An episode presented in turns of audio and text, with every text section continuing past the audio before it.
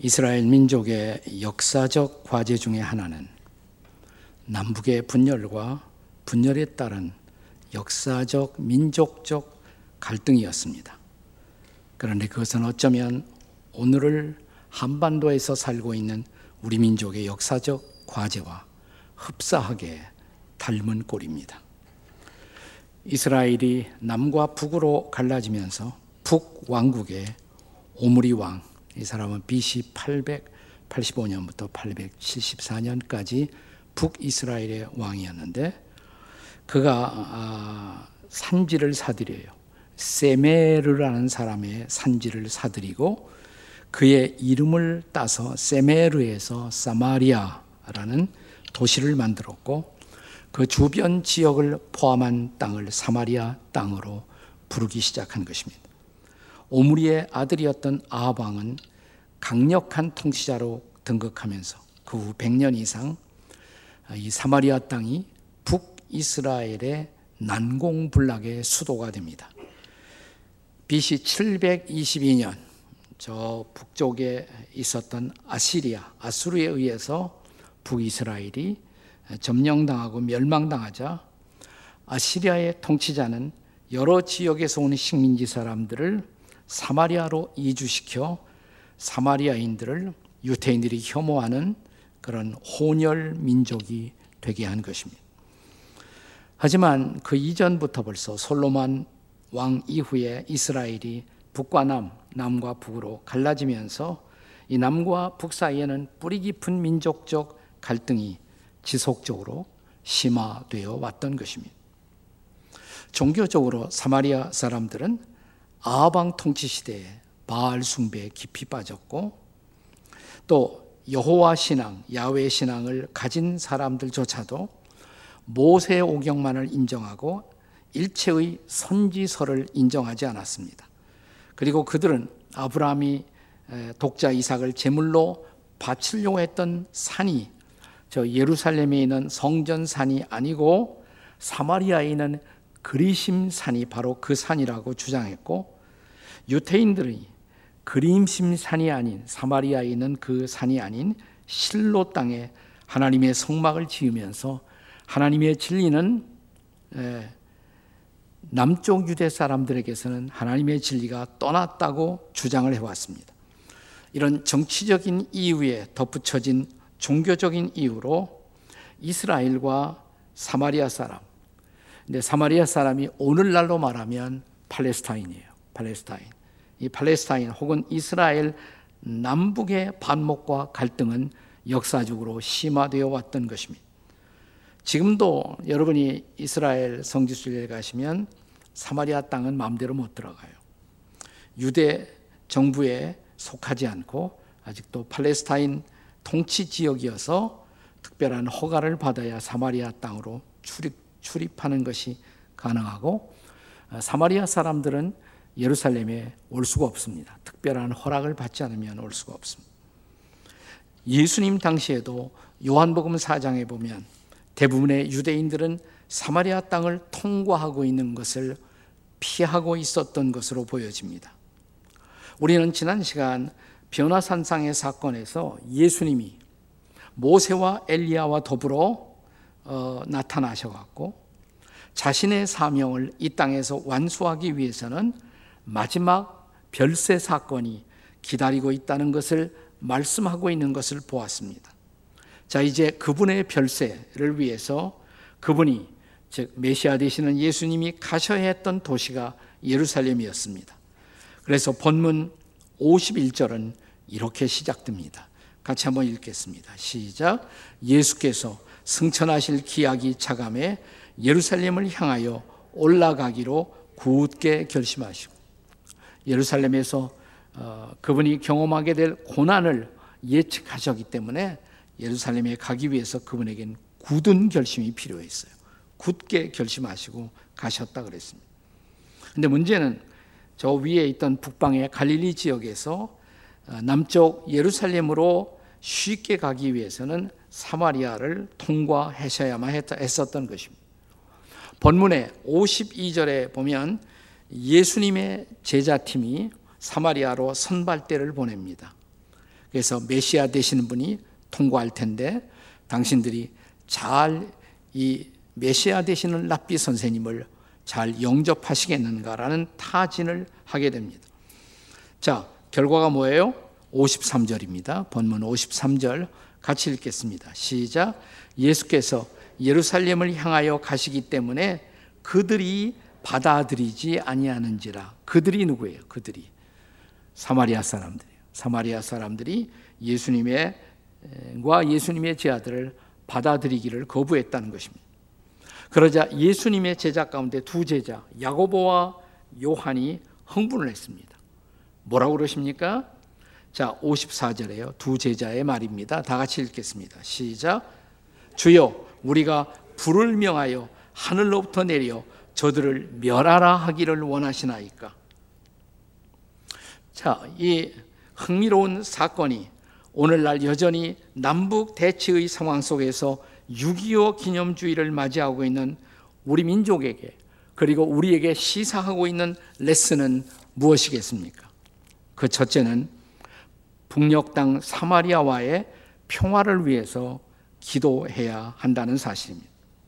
자, 오늘 본문에서 예수님의 제 아들인 야고보와 요한은 공공연하게 북사마리아 사람들에 대한 적대감과 분노를 드러내고 있지 않았습니까? 하늘에서 불을 내려 저들을 다 멸망시킵시다. 라는 것이 제 아들의 생각이었습니다. 여러분, 1950년 한국 6.25 전쟁 당시 소위 북에 의한 남침을 경험한 이 땅의 많은 해방 이후 시대, 베이비 붐 시대라고 그러죠. 저도 그 시대에 속하는 사람인데, 자, 이런 사람들은 예수님의 제아들의 이 요청을 공감할 만합니다. 북의 남침에 대한 당시의 남한 민중들의 공통된 집약된 언어는 옛날에 그걸 우리가 많이 구호로 삼았어요. 북진 통일, 그 다음에 멸공이라는 구호로 우리의 분노를 드러내고 있었습니다. 이제는 거의 사라졌고 아무도 부르지 않지만 제가 중고등학교 되기까지 초등학교를 지나서 올 때까지도 6.25 기념 노래가 자주 불리워졌습니다.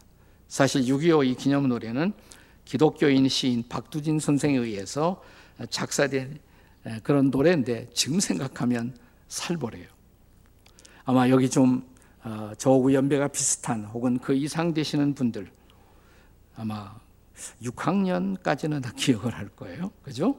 자, 6.25 어, 노래 가사를 기억하십니까? 아, 이즈리야, 어찌 우리 이날을 조국을 원수들이 짓밟아 오던 날을 맨주먹 붉은 피로 원수를 막아내요.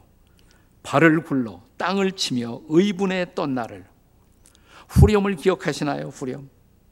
이제야 가풀이 그날의 원수를 쫓기는 적의 물이 쫓고 또 쫓아 원수의 하나까지 쳐서 무찔러 이제야 빛내리 이 나라 이결에 생각나시죠?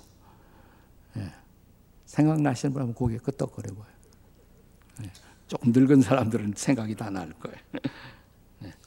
당시에 역사적 정황에서 이런 노래가 만들어지고 불리워지는 것을 우리는 충분히 이해할 수가 있습니다.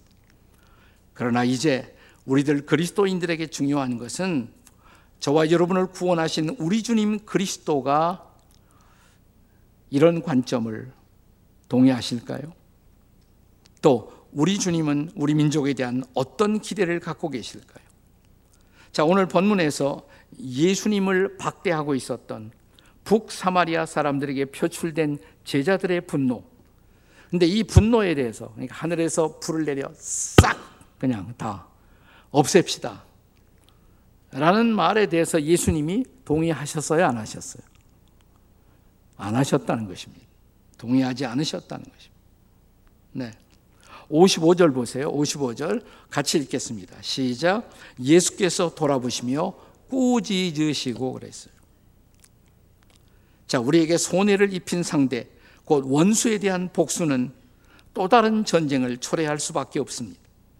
예수님은 이런 복수 혹은 또 다른 전쟁은 결코 그분의 뜻이 아님을 밝히신 것입니다. 복수는 복수를 낳고 전쟁은 전쟁을 낳습니다. 이미 살펴본 말씀에서 예수님은 원수를 사랑하고 선대하라고 가르치지 않았습니까? 그것이 원수에 대한 궁극적인 승리예요. 원수를 용서하고 선대하는 것이 원수에 대한 그리스도인다운 복수라는 것입니다. 자, 우리 예수님은 따라서 원수들에 의해서 그분 자신이 십자가에 달리시면서도 용서의 기도를 드리시고 또 용서를 부탁하신 주님이 아니십니까? 우리가 한반도에서 또 다른 전쟁의 비극을 또 한 번 초래하지 않기 위해서 우리의 선택은 딱 하나밖에 없어요. 예수님 따르는 거예요. 예수님의 길을 따르는 것입니다. 그것은 이념의 문제가 아니에요. 여러분이 그리스도인이라면 내가 진보냐 보수냐 하나도 중요하지 않아요. 여러분이 그리스도인이라면 그리스도를 따라야 마땅하지 않습니까? 자, 그렇다면 우리는 단순히 북에 대해서 복수하지 않고 용서한다.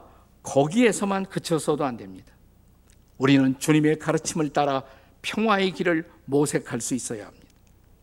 자, 예수님이 산상수훈의 팔복을 가르치시면서 일곱 번째 복 생각나세요? 일곱 번째 복 화평케 그 대목 같이 한번 읽어보세요. 화평하게 하는 자는 복이 있나니 그들이 하나님의 아들이라 일컬음을 받을 것이며 여기 화평하게 하는 자란 말이 영어 성경에 보시면 peace makers 이렇게 돼 있어요. peace makers. 그러니까 평화를 기다리는 자가 아니에요. 평화를 만들어야 돼요. 적극적으로 평화를 만드는 자가 되어야 한다는 것입니다. 물론 북녘 땅 사람들은 아직도 아, 남침에 대한 그들의 전략을 공식적으로 포기하지 않았습니다. 그래서 우리는 안보를 강화해야 돼요. 계속해서 북녘 땅을 경계할 필요가 있습니다. 그러나 그렇게 하면서도 우리는 여전히 한반도 평화를 만드는 그 사명을 감당해야 한다는 것입니다. 전쟁이나 대결은 언제나 어디서나 하나님의 뜻이 결코 아니라는 것입니다. 자, 우리 예수님 자신이 박대를 받으면서도 사마리아를 향한 평화의 걸음을 포기하지 않으셨던 그 주님의 발걸음을 따라 우리도 평화를 만드는 자들이 될 수 있기를 주의 이름으로 축복합니다. 사마리아를 어찌하오리까? 이 오늘 설교 제목이에요. 사마리아를 어찌하오리까? 자, 오늘 이 첫 번째 레슨의 대답은 뭡니까? 한반도 사마리아, 즉 북과의 관계에서 북녘 땅과의 관계에서 평화가 오도록 기도하는 저와 여러분이 되시기를 주의 이름으로 축원합니다. 사마리아를 어찌하오리까? 북과의 평화를 만듭시다. 이게 대답이에요. 여러분 대답해 봐요. 제가 질문하면 사마리아를 어찌하오리까? 아침 안 먹고 오신 것 같아. 네. 안 먹으신 분이 많을 거예요. 점심 기다리시죠? 자, 점심 먹을 걸 기대하면서 힘을 내서 제가 다시 묻습니다. 사마리아를 어찌하오리까? 네, 북녘 땅과의 평화를 만들어야 돼요. 그게 성경적인 관점이에요. 자, 두 번째. 북한 사마리아의 보고마를 위해 헌신해야 한다는 것입니다. 따라서 할까요? 북한 사마리아의 보고마를 위해 헌신합시다. 아멘. 자, 오늘 본문 55절. 자, 예수님께서 사마리아 땅에 불을 내려 멸하기를 청하는 당신의 제자들을 꾸짖으셨다 그랬어요. 근데 여러분이 가진 성경책 가져오신 분은 잘 보시면 이 55절에 그 아래 성경 아래 어떤 사본에는 하고 성경이 사본이 많이 있어요. 카피하는. 그러니까 오늘 우리가 가지고 있는 이 성경 말고 또 다른 성경 사본에는 자, 어떻게 쓰여 있다고 그랬어요? 이렇게 첨부되어 있어요. 그러니까 여러분 성경 지금 가지신 분은 거기에 맨 아래다가 어떤 사본에는 하고 쓰여 있는 성경 가져오셨으면 이건 좋은 성경 갖고 있는 거예요.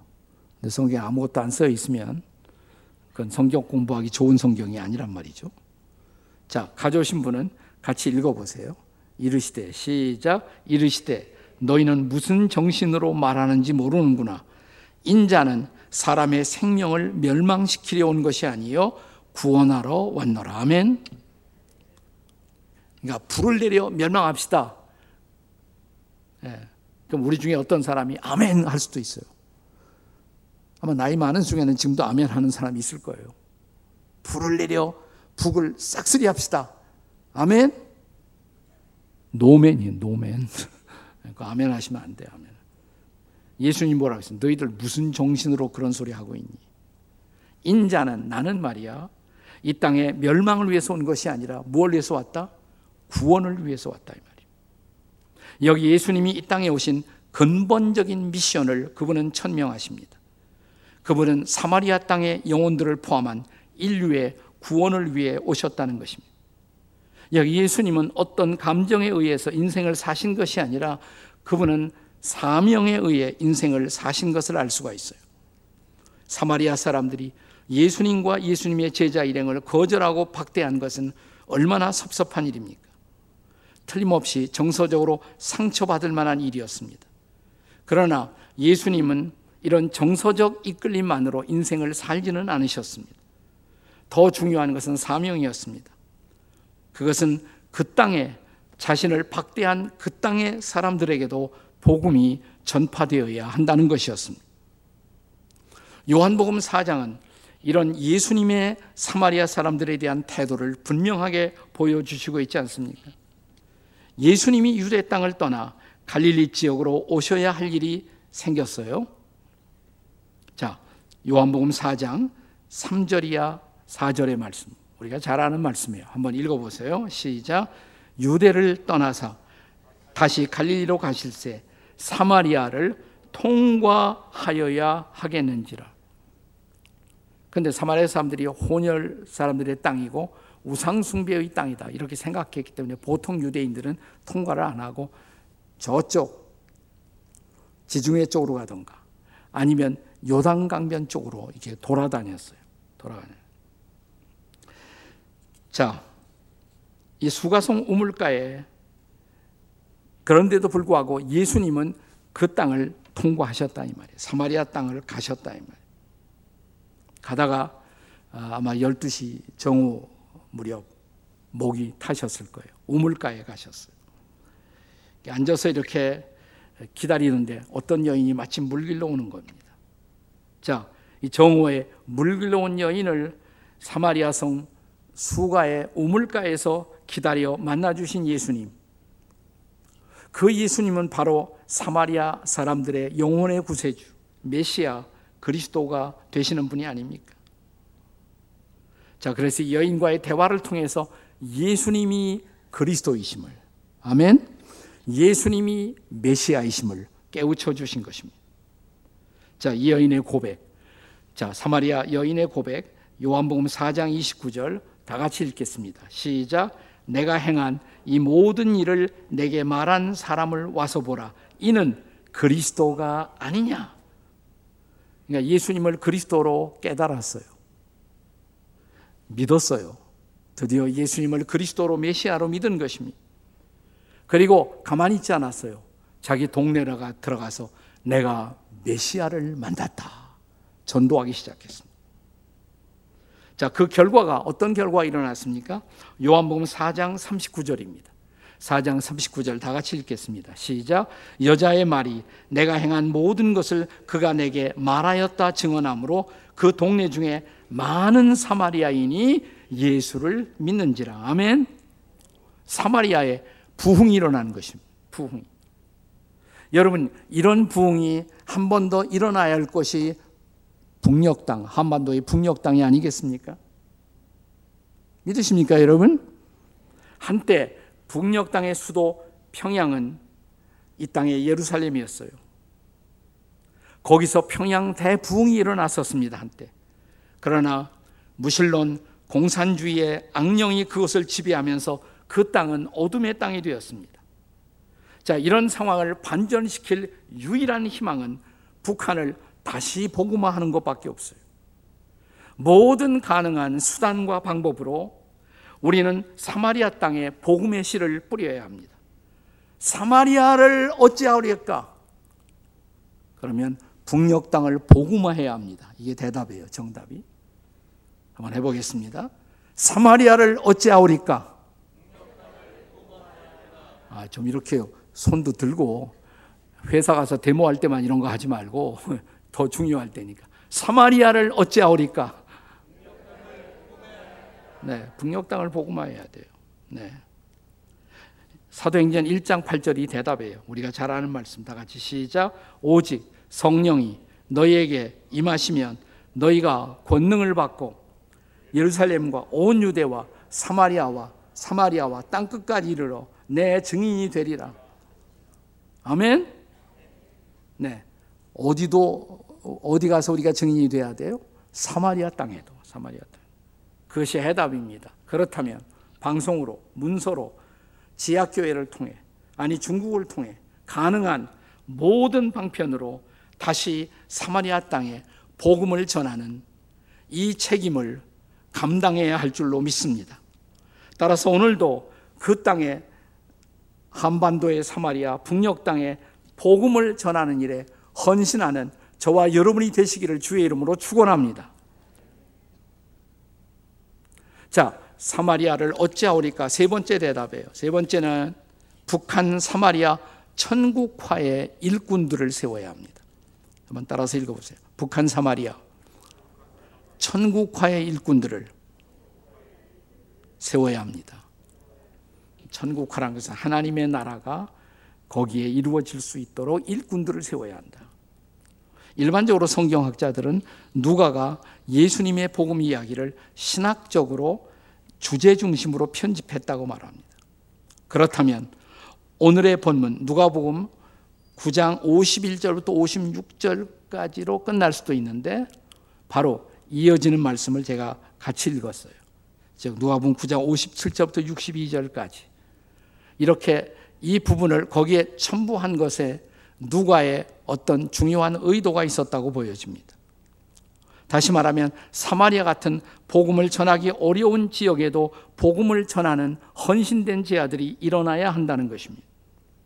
또 앞으로 예수님이 예루살렘에 가서 겪게 될 고난, 예수님을 따라가면서 그런 고난을 두려워하지 않는 제자들이 필요하다는 것을 말씀하신 것입니다. 무엇보다 그런 제자들은 복음을 전하기 위해서는 대가를 지불하는 것을 두려워하지 않는 사람이어야 한다는 것을 말씀하고 싶어 한 것입니다. 세속적인 안일함, 편안함만을 추구하는 사람들은 이런 하나님의 나라 사역에 합당하지 않다는 것을 강조하십니다. 자, 58절의 말씀을 기억하십시다. 본문 58절 같이 읽겠습니다. 시작. 예수께서 이르시되 여우도 굴이 있고 공중의 새도 집이 있으되 인자는 머리 둘 것이 없도다. 그러니까 그분의 소명은 안락한 집에서 살아가는 것이 아니에요. 따라서 그분을 따르는 제자들도 물론 안락한 것이 나쁜 것은 아니에요. 하지만 복음을 위해서라면 주님이 원하신다면 언제 어디서든지 안정된 이곳을 버리고 떠날 준비가 되어 있는 사람들 이게 예수님의 제자들이다 이 말이에요. 저는 부친을 장사하고 그 다음에 주님을 따르겠다는 사람이 있었어요. 자, 60절에서 예수님이 뭐라고 말씀하십니까? 다 같이 읽겠습니다. 시작. 이르시되 죽은 자들로 자기의 죽은 자들을 장사하게 하고 너는 가서 하나님의 나라를 선포하라.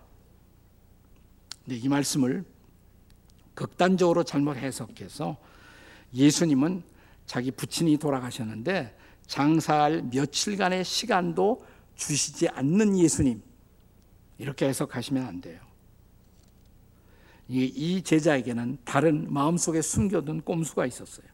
부친의 병환과 부친의 돌봄을 핑계로 예수님을 따라가는 것을 주저하고 있는 이들에게 하나님 나라가 그 나라의 복음의 선포가 진정한 삶의 목표가 되어 있는가를 점검하도록 도전하는 메시지예요, 사실.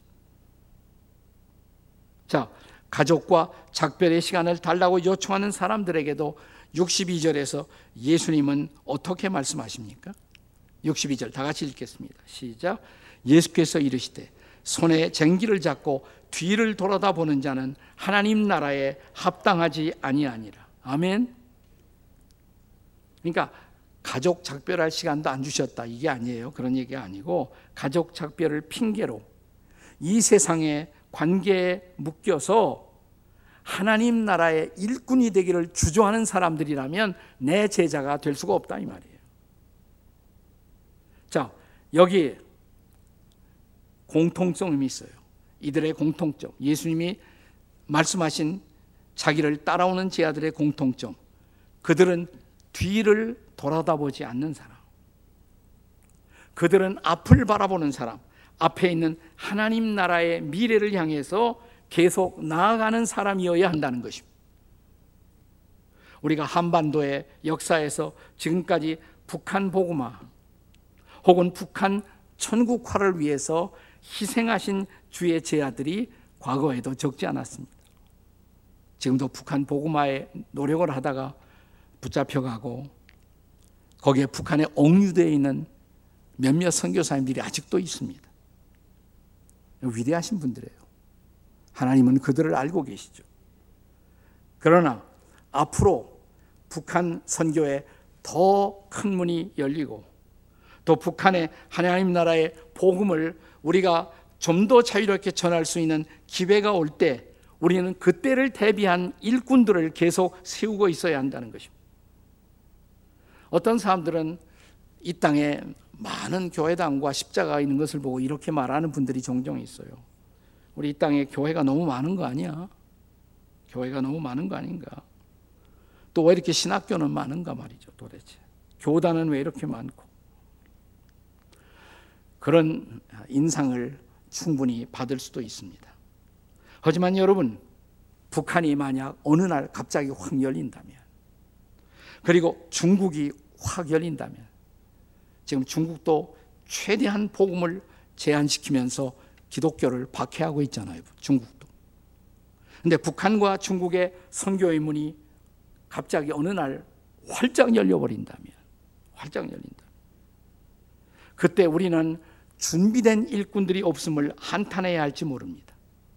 미래의 북한, 그리고 한반도의 사마리아 땅을 위해 오늘 우리는 준비된 일꾼들을 제자들을 이 땅에서 만들어내고 있는가? 이게 중요한 질문이에요.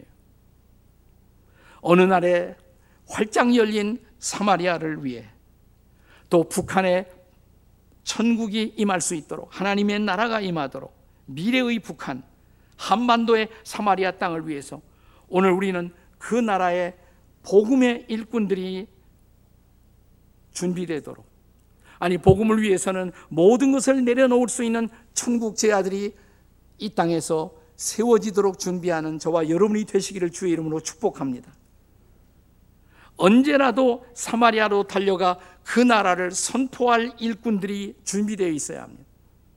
손에 쟁기를 잡고 뒤를 돌아다 보지 않을 천국 일꾼들을 준비하는 일. 이것이 우리의 미션이에요. 우리의 사명입니다. 사마리아에 주의 나라가 임하는 영광의 그날을 위해서 우리는 북녘 땅을 위한 중국을 위한 하나님 나라의 일꾼들을 준비하는 우리 교회 그리고 저와 여러분이 되시기를 주의 이름으로 축원합니다.